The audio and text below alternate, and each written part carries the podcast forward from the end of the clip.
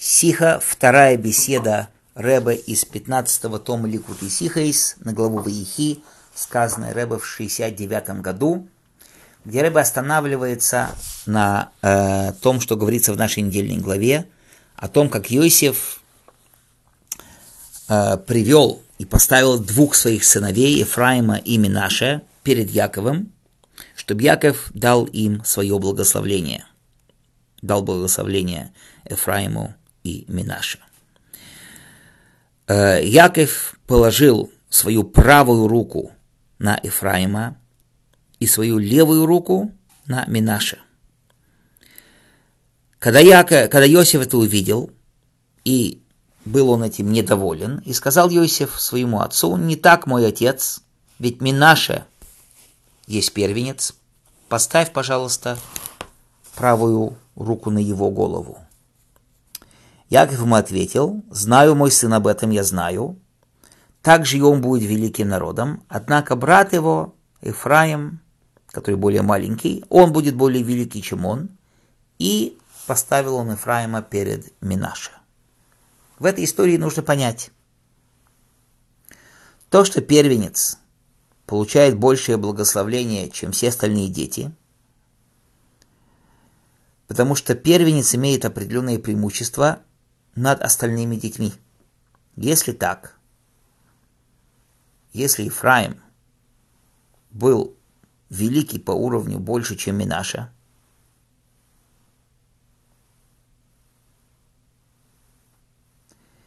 если так, почему он родился вторым? Почему сделали, что Менаше первенец, если Ефраим более великий? Ведь должно быть как бы от Всевышнего всегда наоборот. Так Всевышний сам устроил, а тут получилось по-другому. Из этого понятно, что хотя Эфраим и вроде бы перерастет Менаше, все равно есть какое-то преимущество в Менаше, ведь он первенец относительно Эфраима. Ведь он первенец Йосефа. Но что по отношению к благословению Якова более важно было поставить Эфраима первым? Все равно это не меняет то, что Менаше остается первенец. Это та причина, почему Йосеф хотел, чтобы все-таки Менаше, на нем лежала правая рука э, Якова. В чем же здесь дело? Рэбе говорит во втором пункте своей беседы. Как говорилось несколько раз, что у праведников, у цадиким, в особенности праотцы и их дети, не бывает никаких ошибок, не дай Бог.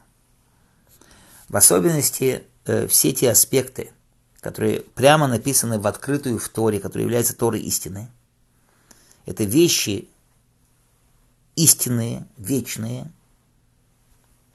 Это вещи Торы, это Тора, которая абсолютно Всевышний, актуальность, реальность, жизнь, все в этом мире.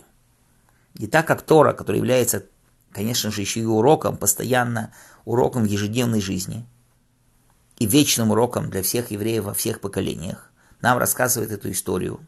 Из этого понятно, что Йосеф, то, что он хотел сказать, что Менаше Бхор, да, поставь правую руку на его голову, это не была никакая ошибка. Это не то, что он не знал, то, что знает Яков. Но со стороны Йосефа было преимущество в Менаше, он это видел.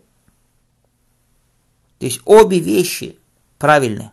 Йосеф видел величие Менаше, а Яков видел величие Ефраима, и одно другому не противоречит. И когда поэтому у Йосефа родилось двое детей, и Бхор Менаше, первенец Менаше, что в первенце находится наибольшая сила отца, больше, чем в остальных детях. Но по отношению к Якову, да, Яков говорит: мне оба этих э, сына, Эфраим и Менаше, как Рувен и Шимон, они мои. Эфраим перед Менаше. То есть то, что первенец, он первенец, это только для отца. То есть для Йосефа так и остается он первенец. Но для Якова, который не отец, а дедушка, для него Ефраим может быть впереди. В чем же здесь дело? Рэбе продолжает в третьем пункте его беседы, что разница между Менаше и Ефраимом и преимуществом Менаше по отношению э, к Эфраиму перед Иосифом и Эфраима перед Менашем по отношению к Якову, мы это увидим в разнице между их именя, именами. Оба этих имени, Менаше, да, из того, что Менаше назвал Иосиф, из того, что Всевышний сдвинул меня со своей, со своей земли и дал мне забыть э, все мое страдание, а Эфраим, что расплодил меня Всевышний в земле моей бедности, оба этих имени выражают чувство спуска э, Иосифа в Мицраим, но по-разному. Имя Менаше напоминает Иосиф, что его именно вытащили из дома его отца.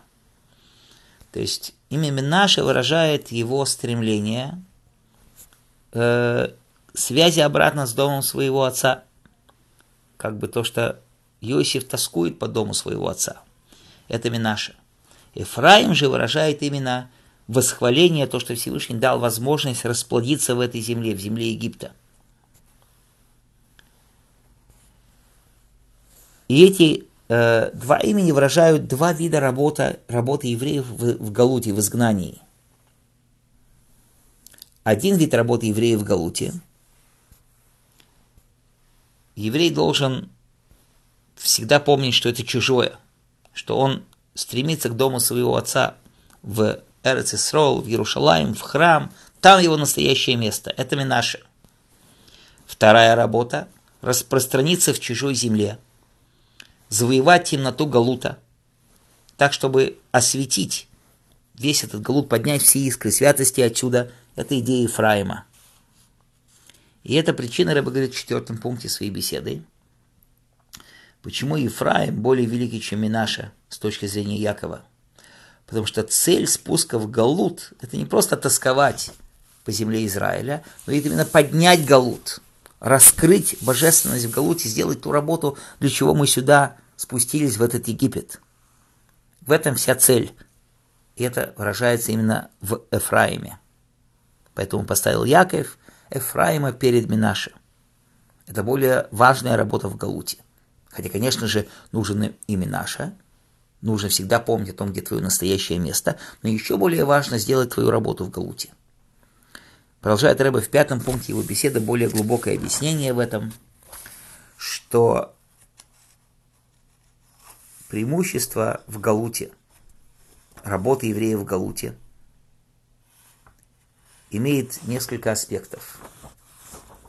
Первое, что спуск души сюда, в этот мир, в Галут, в изгнание, вы, вы вызывают у души желание, устремление ко Всевышнему. Как наподобие тогда, когда есть противник, кто это выражает, вызывает у человека стремление к победе. Также нахождение в Галуте вызывает у еврея стремление победить этот Галут. Дальше вторая, еще более глубокая вещь. Через спуск в Галут, в изгнание, раскрывается более мощная и глубокая ступень души, которая не имеет ограничения, которая просто прямым нормальным светом не раскроется. Третья вещь. Мы переворачиваем весь Галут в свет. Вся идея, да, что при приходе Машиаха ночь как свет засветит, да, поднимаем искры святости, поднимаем все это из... Э, падение в этот материальный мир, возвращаем обратно ко Всевышнему все, что попало сюда, поднятие искры святости, возвышение этого мира. И этим мы поймем, говорит Ребе в шестом пункте своей беседы, разницу между Менашем и Эфраим.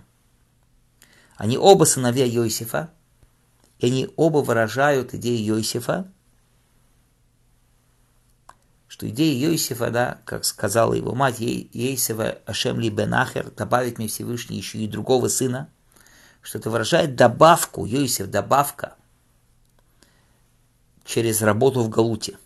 Да, через работу в Галуте бен ахер добавится. Менаше – это сила связи со своим изначальным источником.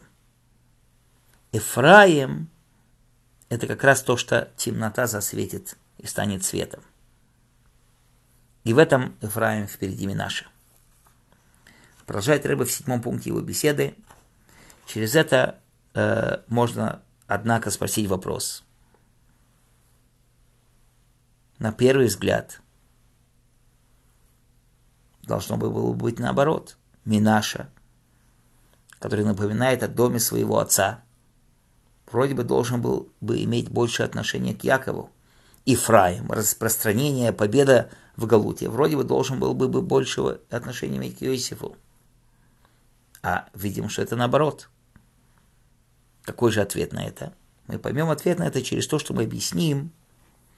Еще раз это предложение, то, что говорит Яков Иосифу, что твои два сына, которые родились в земле Египта, до того, как я пришел к тебе в Египет, мне они, Эфраим и Менаше, как Рувен и Шимон, будут они мои, будут они мне. Что в этом предложении не совсем понятно. На первый взгляд мог бы Яков сказать вкратце: и теперь двое твоих сыновей, Эфраим и Менаше, мне они, как Рувен и Шимон, будут они. Зачем он подчеркивает: те, кто родились у тебя в земле Египта, до прихождения моего к тебе сюда, в Египет? Зачем Яков это говорит? И можно сказать, что это не просто э, так сказано, но это подчеркивается, да, именно до прихождения моего сюда, в Египет. Поэтому они мои. То есть, через то, что они родились в Египте до того, как туда пришел Яков, это выражает цельность Якова. Даже тогда, когда Яков не присутствовал рядом с Иосифом, все равно у Иосифа родилось, родилось два цадика без нахождения там даже Якова. В этом и то, что Яков подчеркивает. Это настоящий э, успех, который дал Всевышний в детях. Что даже когда Яков, великий цадик, Яков не был рядом с Иосифом, а Иосиф был один в страданиях Галута в Египте, все равно два его сына, Менаше и Эфраим, даже до прихождения туда Якова, были цадиким. И продолжает Ребе в Хес, в восьмом пункте своей беседы. Через это мы также поймем, почему Яков ставит Эфраима перед Менаше. Так как Менаше показывает на стремление еще обратно в дом своего отца, а настоящее распространение в Галуте выражает именно Эфраим. Это то, что подчеркивает Яков, что именно настоящий э, успех всех праотцов в становлении еврейского дома выражается именно в том, что мы распространились в чужой земле. Эфраим у Иосифа даже тогда, когда Якова там не было. И объясняется, Ребе говорит в девятом пункте своей беседы, объясняется в Хсидусе, что Яков, его качество – это эмес, истина, да, который соединяет все уровни из конца в конец, от высшего конца до низшего. Тот, кто конкретно это выразил и перевел в реальность, Иосиф, что даже там, в низшем конце, в Египте, рождается Эфраим и Менаше, и Эфраим, который второй его сын, последний, то есть самый последний конец, полное распространение в Галуте и превращение тьмы Галута в свет. Десятый пункт беседы Ребе говорит: так как Эфраим и Менаше как бы берут место Иосифа в количестве э, и в перечислении колен, понятно, что они подо, подо, подобие самого Иосифа и не подобие детей Якова. Иосиф тоже спустился в Галут, в изгнание в Египет, и не пропал там, а именно поднял этот Галут. И вот двое его сыновей выражают это еще больше. То есть они по-настоящему занимают э, в хорошем смысле место Иосифа э, в Галуте, выражают э, работу Иосифа в Галуте, выражают эту победу Иосифа над Галутом и выражают всю идею продолжения Якова из конца самого высшего в конец самого низшего, и что даже в самом низком, в Галуте, мы все равно э, Эфраим переворачиваем тьму Галута в свет. Ребе продолжает в одиннадцатом пункте, что вот эти три вещи, которые можно подытожить, то, что мы сказали выше. Первое, Яков со стороны того, кто он был сам по себе. Он был выше, чем Египет, он не спускался в Египет. Йосиф, второе, Йосиф, который осветил Египет влиянием Якова. И третье, дети Йосифа, которые вообще переворачивают тьму Галута в свет. Именно в детях Йосифа и выражается все, что делали на самом деле Яков и Йосиф. Именно в Эфраим и Менаше больше всего, как самый последний конец, выражается вся работа всех праотцов и самого Якова, конечно. И если так продолжает Ребе в двенадцатом пункте его беседы, мы также понимаем отношение Менаше именно к Йосифу, что Йосиф еще был связан, да, с предыдущим, с домом Якова, который совершенно выше, чем Галут. И это то, что Менаше, которое выражает именно связь с домом Якова, тот, кто является первенцем Йосифа. С другой стороны, для Якова, что для него важнее всего видно, э, видеть абсолютное продолжение Авраама, Ицхака, Якова, всех праотцов, самое главное, всей этой работы, э, которую начали праотцы, чтобы даже в самом темном конце Галута все равно продолжалась э, работа праотцов и переворачивалась э, тьма в свет, это выражается больше всего именно в Эфраиме. И заканчивает Ребе в тринадцатом пункте своей беседы, что еврейский народ, одно из названий еврейского народа, это Йосиф. Из этого понятно, что каждый еврей имеет обе эти работы, работу Менаше и работу Эфраима. Первая, конечно же, у еврея должна быть работа Менаше. Еврей всегда должен помнить, что его настоящее место – это Всевышний, это Творец, это Эрец-Исраэль, это Иерушалаим, это божественность. С другой стороны, мы знаем, что мы здесь в Галуте, в изгнании, не по своей воле, не по своему выбору. И это послание Всевышнего нас, э, еврейский народ, в этом Галуте, в этом изгнании, осветить темноту этого Галута. И поэтому каждый из нас это также и Эфраим. И это есть работа, которая приводит Машиаха, да, распространиться в земле чужой, осветить темноту этого Галута, работу Эфраима, так что, наконец, мы уже удостоимся того времени, когда темнота Галута с приходом Машиаха засветит, как день.